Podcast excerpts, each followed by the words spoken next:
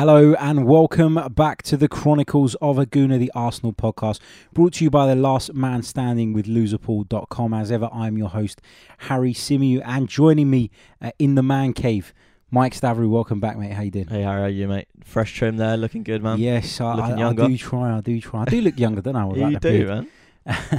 but that's not what we're here to talk about, is it, Mike? We're here to talk about Arsenal.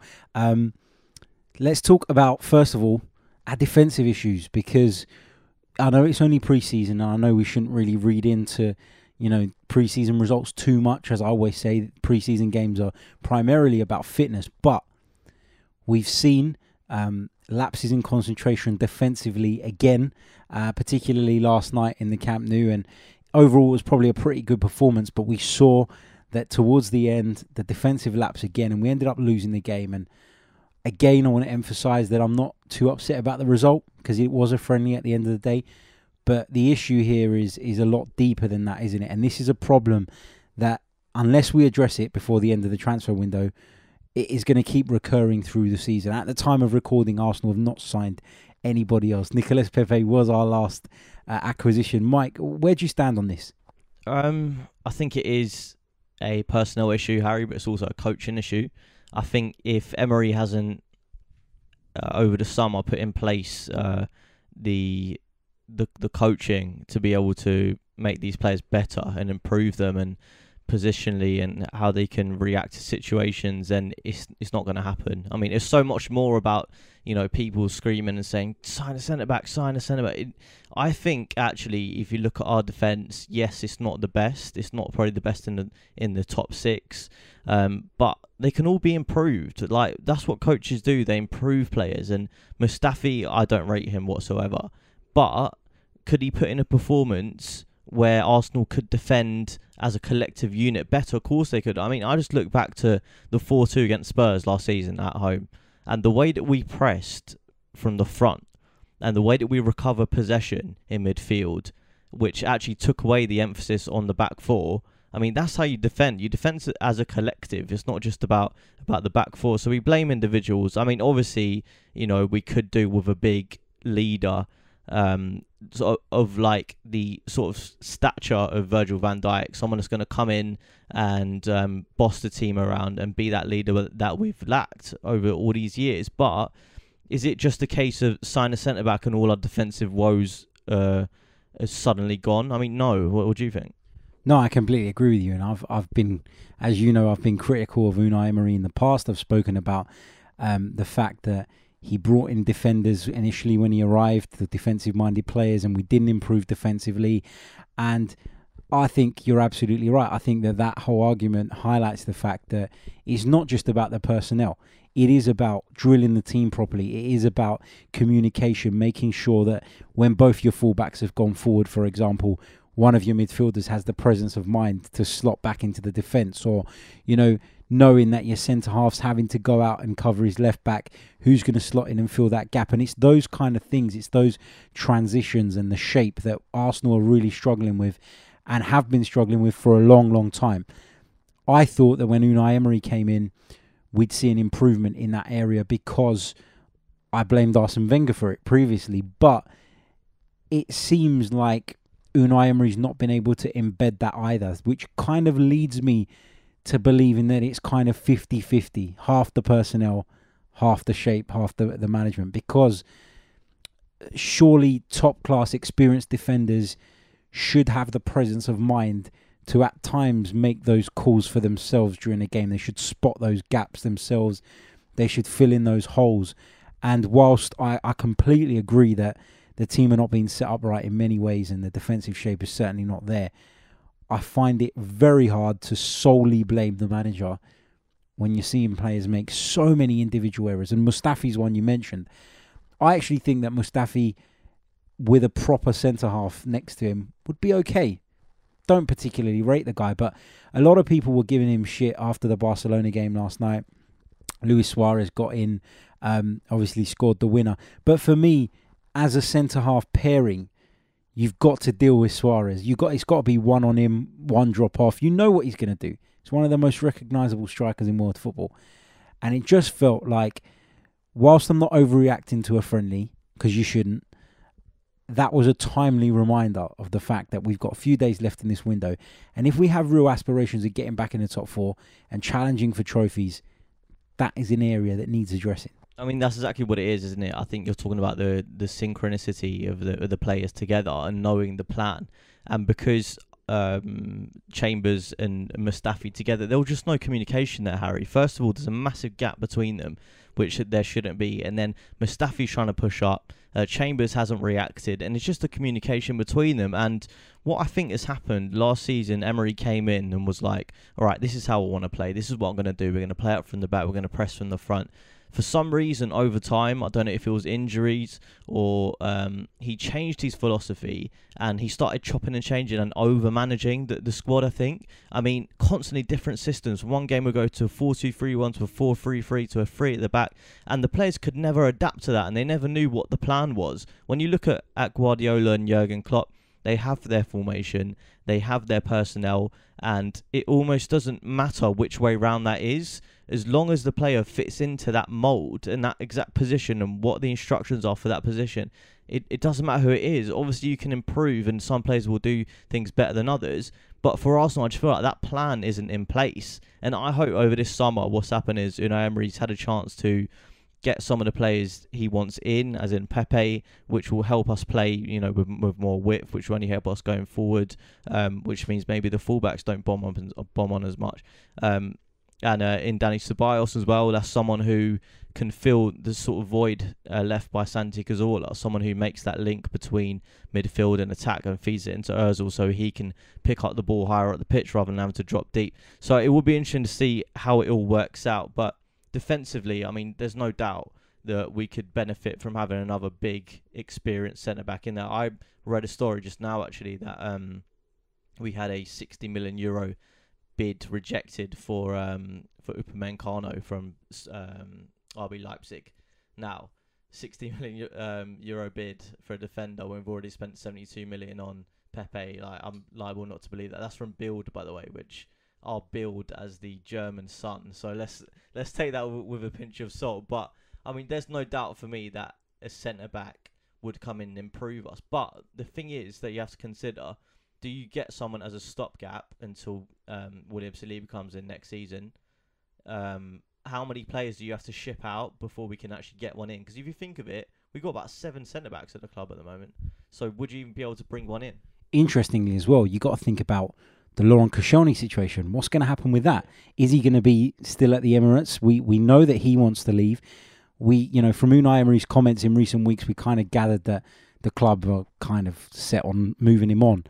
But somebody's got to stump up that transfer fee, haven't they? And that hasn't happened as of yet, to our knowledge. So we could be in a situation where we've got Koscielny there taking up a significant portion of our wage bill, which is maybe restricting us going out and getting somebody else and, and, and it's all a bit of a mess, sort of you, defensively. You wanted to ask an Emery question about that at the Emirates Cup last week, didn't you? I did. But someone asked a question about Sami Khedira yeah. instead oh, for the ah, last Jesus. question. I mean, Harry was there with his hand up, like, please let me ask about Koscielny. It was the last question, and that was a subject that needed addressing. Unai Emery had not given any update on that, and this bloody geezer at the back decides to stand up and say, Oh, what about Sami Khedira? Sami Khedira's been at the Emirates countless times. We know he's not coming to Arsenal, for God's sake.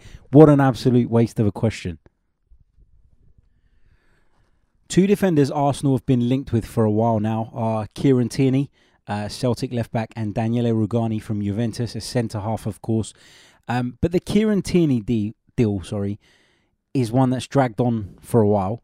We know that Arsenal have had two bids rejected by Celtic. Neil Lennon's come out and confirmed that himself.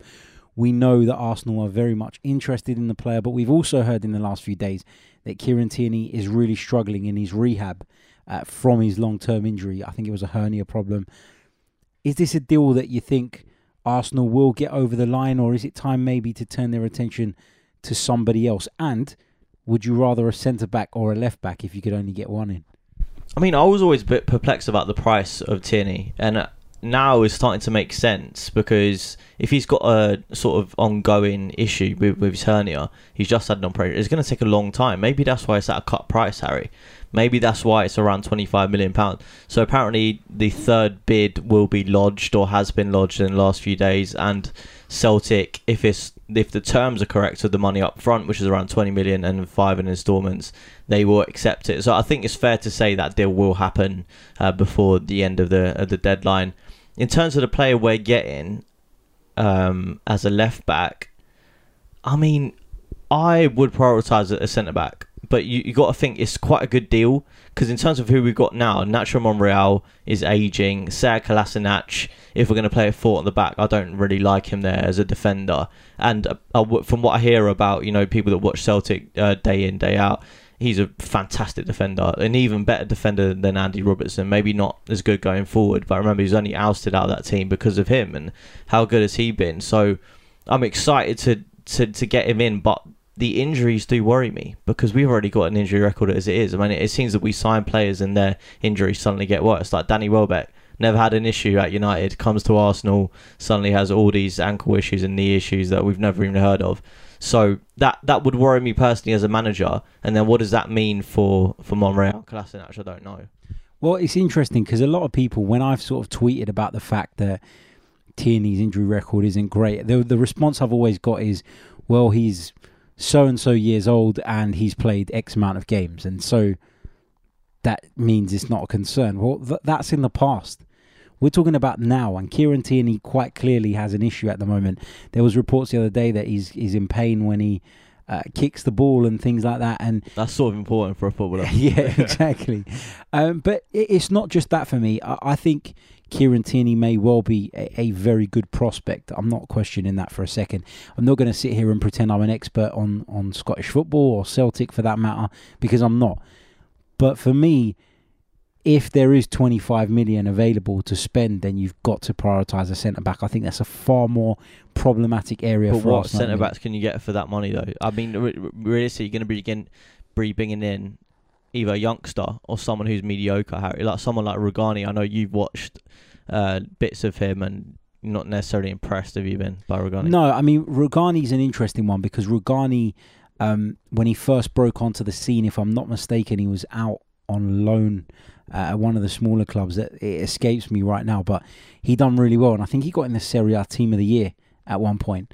Um, but for me, Rugani went to Juventus and they expected him to be the next, you know, to, to fit in with Bonucci, Barzagli, Chiellini, etc. And it hasn't happened. It hasn't happened for him at Juventus for whatever reason. He hasn't progressed at the rate that he was expected to progress.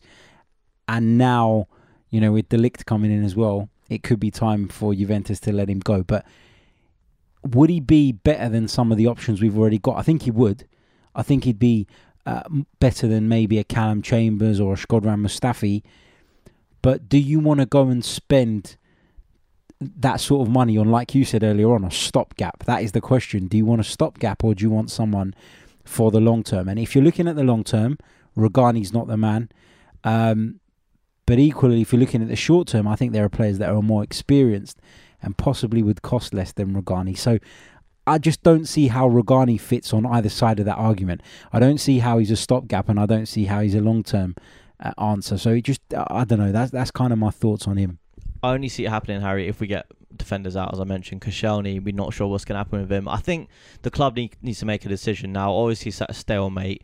Um, they said they want about nine million for him. It looks like no one's willing to pay that. So they're going to have to half that fee? Are they going to have to terminate his contract, or are they going to just have to put him into the under 23s and say, forget about it? Something needs to happen. It can't just be swept under the rug any more than it is.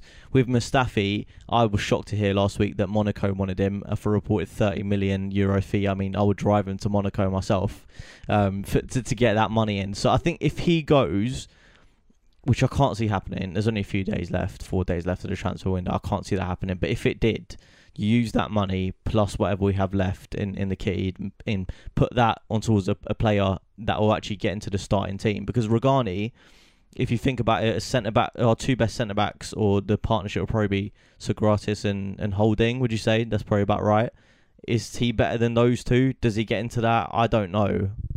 Another point that's interesting, and a lot of people, you know, when we made the Pepe signing, everybody was saying, "Oh, 45 million budget, that was all bullshit." It wasn't necessarily because if you think about the deals Arsenal have done, in terms of what they've actually put on the table right now, they probably haven't spent more than 45 million. So Arsenal have been very smart in the way they've used that money in the sense of doing longer term deals with payment structures. But do you think that Arsenal getting another defender would depend on whether they can strike a deal with somebody that is similar to the other two we've done in the sense that it will be a, a small fee up front and then uh, payments over a long period of time? Do you think that Arsenal need to operate that way?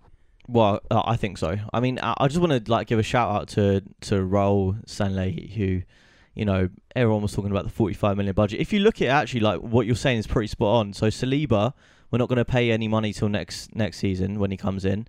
Um, Ceballos was a two million uh, loan. Pepe were playing 20 million up front, and um, who else? am I thinking? Martinelli. Yeah, Mart- Martinelli was was cheap as well, and uh, Tierney would be would be twenty million up front too. So it actually fits into forty five million, uh, or just over. So what a, like an astonishing piece of business he's done with such a limited budget. And um, I made the point the other day, Harry, and we can get into this more later. But um, on the on the protests, right? If these deals would have been put through um, before, would the protest still have happened? Because for me, probably not because everyone was so focused on this 45 million pound budget that was just a springboard for them to take off and have a go at everyone. But really when you look at it what has happened in the last year or so with the whole wholesale changes getting rid of Arsene Wenger getting rid of Ivan Gazidis bringing in the whole new structure that needs time to breathe and for me, I just think the We Care Do You protests were slightly premature in that sense. And I know they made a point not to talk about money, but everyone knows it's about money. I mean, you just have to read between the lines. I mean, I, I've sort of been lucky enough to be in in the WhatsApp group and etc. with the guys that are obviously running this, and I can say it's not it, for them. It's not about the money, no question about that. They've raised a number of issues that they're concerned about, none of which really are transfer funds because they acknowledge that Arsenal have spent money, but spent it badly. The issue is that of those hundred thousand people that signed it, it's about money for a lot of them, and that's the problem.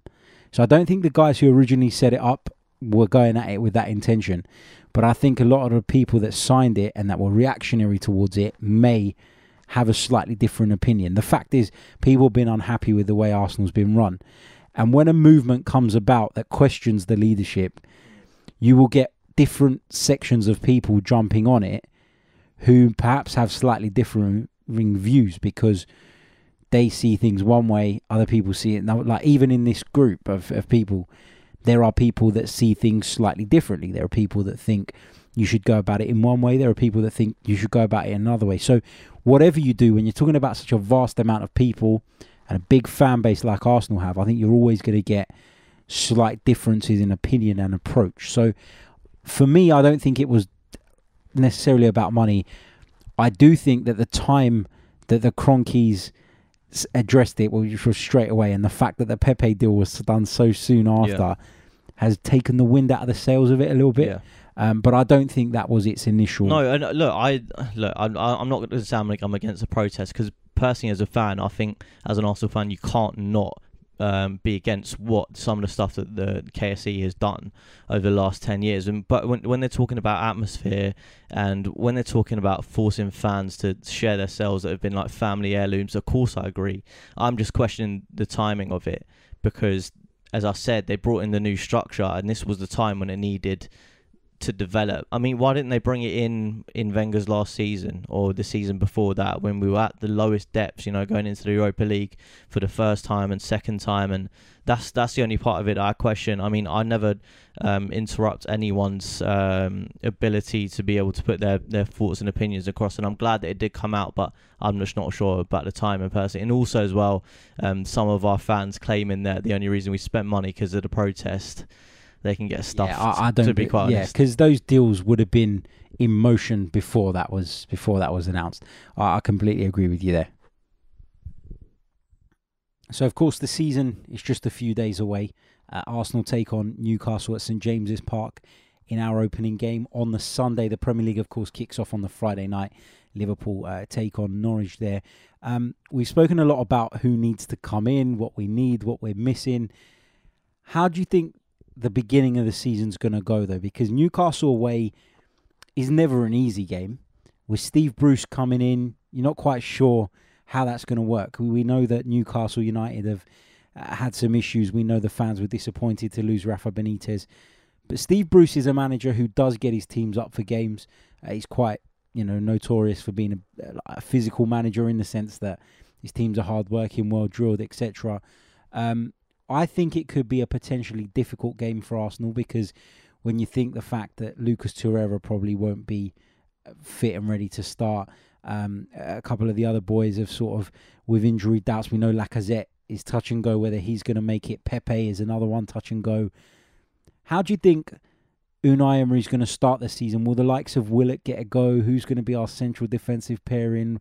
How, how do you see sort of uh, Unai Emery approaching this? I just wanted to pick up on Willock, um, Harry, because we were at the Emirates Cup last week. I mean, the guy is sensational, and I'm so glad that Emery's finally uh, got in touch with with Freddie Ljungberg because he's come into uh, the the first team setup, and I, I reckon he's had a word with him and said, you know, Willock, you need to get him in, and he's played him over the whole preseason, and I think he, he's earned a start for me, him and and Reiss Nelson, because obviously Pepe's fitness is uh, we're not sure about that, uh, Lacazette, so you can start Nelson and Willock and just throw him in and see what happens. I mean, with Torreira as well.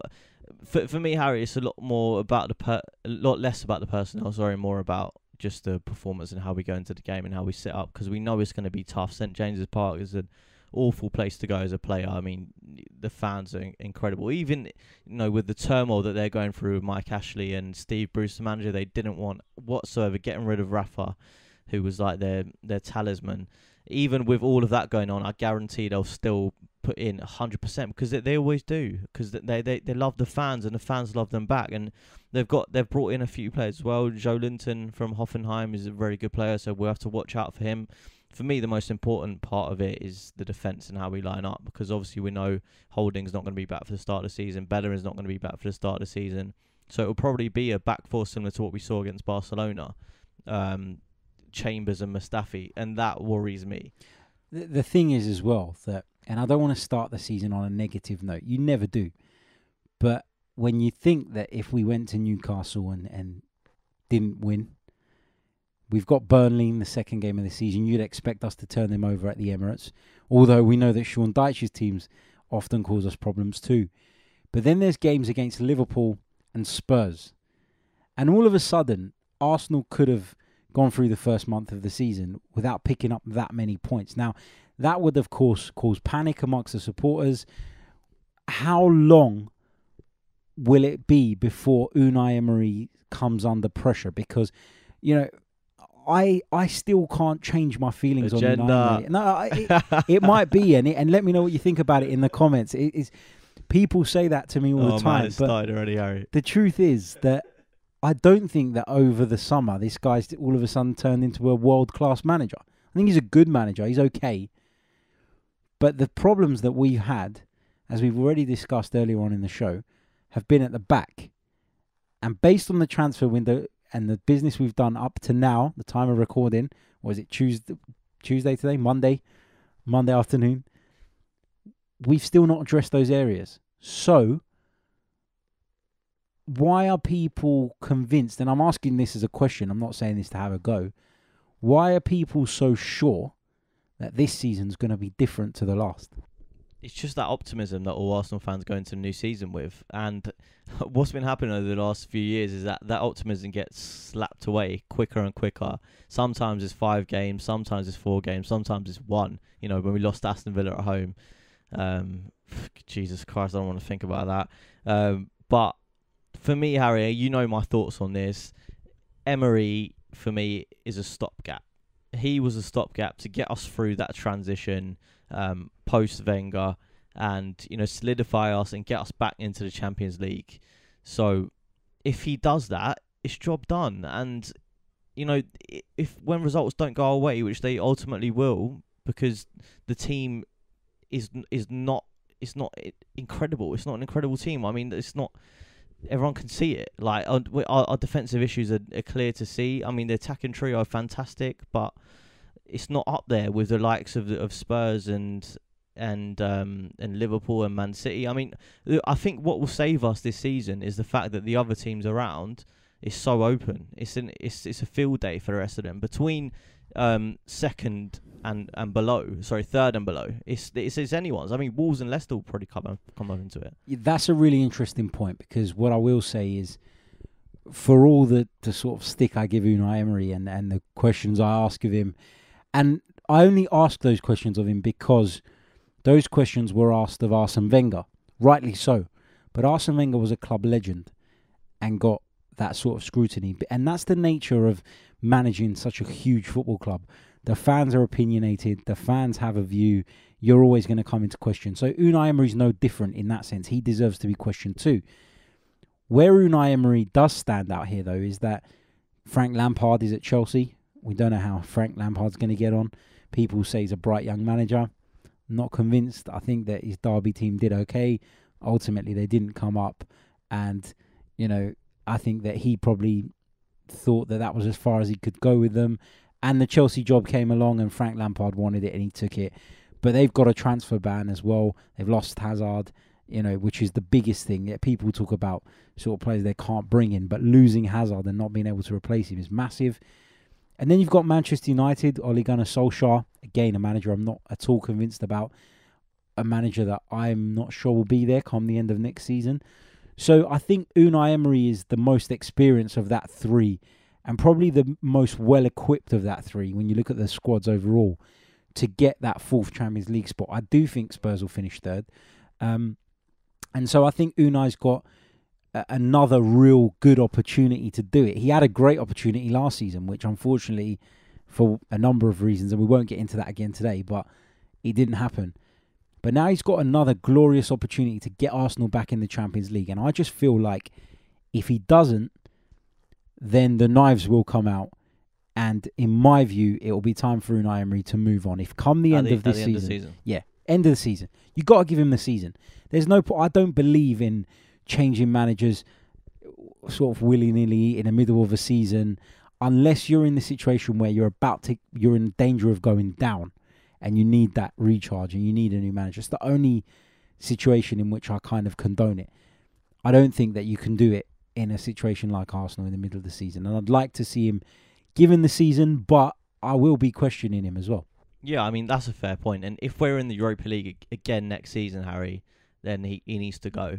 I mean, it sounds ridiculous saying it now in a season preview, but Arsenal Football Club cannot be in, in that space. Like Josh Kroenke said it, and it, we're a we're a Champions League team on a Europa League budget, and that, that's what we are. We can't afford it. So if we're in the Europa League next season again, you can bet your life that Aubameyang, Lacazette, they're all going to be wanting to go, and I I personally don't blame them.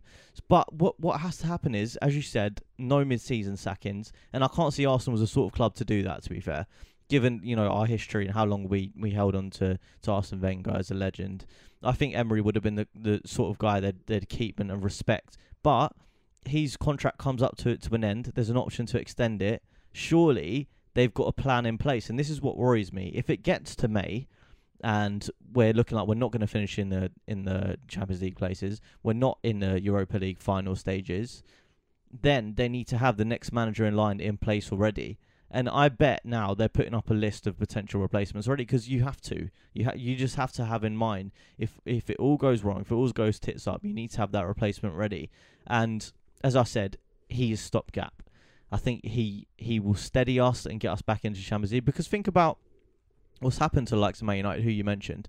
When Sir Alex Ferguson left, it's a complete mess. I mean, they- they've basically been run into the ground with um with all the money they've spent. And like, think about, I think it was about 450 million they've spent over the last four or five seasons. I mean, that's outrageous.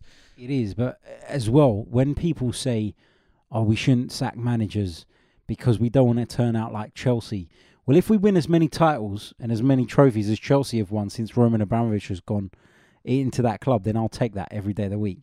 Because for me, it doesn't show that Roman Abramovich is a bad owner. What it does show is that Roman Abramovich cares about his football team and what they do, and his approach, whatever you think of it, has been successful because they've won Premier League titles. They've won a Champions League before us. They've won FA Cups. They've won. They've done it all under Roman Abramovich because he recognizes. Sometimes it's been too soon, but he recognizes when a manager is not cut out for the job anymore, and he's not afraid to make those decisions. Now, for me, if the Kroenkes sort of, and I'm not saying I want them to chop and change every five minutes, but if they add that ruthlessness to the way they're running the club, then that shows to me that they do care rather than they're running the club. I, do, I, do, I just don't think that's why they see it, Harry. I think it's a it's a very different philosophical approach to to, to Chelsea. I think they really do try and invest in managers, um, but it does come to a point. You know, Unai Emery's not a legend like Wenger was. He, he won't be given that time. But I think the next manager after that is the one that they want to keep for a long time, and that has to be a young um, manager who's got their own philosophy and wants to implement that and will be given time, like Frank at Chelsea. And Chelsea's an interesting one because I think they've come off this, you know, 10 year period of immense success, but I think they're, they're changing almost a bit. And, you know, Abramovich is not allowed back in the country. Um, is he as invested as he was personally and financially? That's a question you have to ask. And it'll be interesting to see what happens then because personally for me, I don't think Frank Lampard is, is the right man for the job because he's got a year's experience. There's only a certain amount that club legend status can carry you through before tactics comes into it, before man management comes into it. Does he have the credentials? I don't know. I mean, he finished sixth with Derby, which is around about where they finish every season anyway, so he wasn't anything um, spectacular. But I just wanted to ask you, what if Emery goes? What sort of manager do you see coming in? A long term, or will it be similar to Chelsea where they keep chopping and changing? I think it will depend on on the state of the club at the time when Unai Emery does eventually move on. For me, it's all about getting back in the Champions League. You've touched on it already. Arsenal need to be in that competition. Arsenal need the financial reward that comes with being in that competition. To, eh, you know, people say, "Oh, we attracted Nicolas Pepe without Champions League football." Great, but how long will you hold on to the top players? You might be able to get him in the door because it's London and because we're Arsenal and because people still see Arsenal as a Champions League club despite the fact we're going into our third Europa League season because we're on the cusps of getting back to where we belong. But the minute that that becomes a regular thing and people start associating us with the Europa League, then you start to have problems. And so for me, you need to get somebody with a long term vision, but at Arsenal, it can never be that long term, just like it could never be at Man United. It could never be at Liverpool. It can never be at Chelsea because there is a minimum requirement for these clubs, and that is being in the Champions League. And Klopp was qualifying for the Champions League before they were winning things. Klopp was going on cup runs. So that's why he got the time he's had. And now, you know, they're, they're title challengers. But you still have to tick those minimum sort of requirement boxes along the way to be given that time. And I, like, I don't want this to sound like we're having to go at Unai Emery because we're not. We're just talking about what happens if we do go to the end of the season and we're in the same boat because that is a very strong possibility. Yeah, because I think that the thing we were talking about earlier is I don't see things changing like I I don't see us suddenly signing Nicolas Pepe and we're back, you know, a solid top four team again. I just think with the team that we have and the balance and the sort of manager that Emery is, I mean, even before he signed Harry, he said I'd rather win a game five four than one 0 and that tells you all you need to know about his philosophy and what direction he wants to take us in. So, as I said, it might be a scrap to get into the top four, but all that matters is as long as we finish there, that's it. I don't, I don't care about the football. I don't care if we win games 5 4. As long as we win and get back in the Champions League, that's all that matters. Absolutely. And for all the stick I've given Unai Emery last season and the stick that I probably will give him during certain parts of this season, if he gets back in the Champions League, I'll be the first person to put my hand up and say, Job done. You've done what you were brought in to do. That brings us to the end of another edition of the Chronicles of a Gooner. Massive thanks to my guest today, Mike Stavrou, and to all of you guys. We've now reached two and a half thousand subscribers on YouTube. Might not sound like a lot to some, uh, but to us it's incredible. Big thank you to every single one of you who subscribed, liked, shared our videos, left a comment, uh, and we'll be back very soon with more. Until then, take care. This is a Sofa Sports Media production. Follow us on Twitter at Sofa Sports Media. Subscribe to our Premier League show by searching for Sofa Sports Media on Apple Podcasts or wherever it is that you download them from. Join the Sofa Sports Media family to enjoy lots of exclusive content for the 2019 20 season. Sofa Sports Media. Subscribe, enjoy, and join the discussions.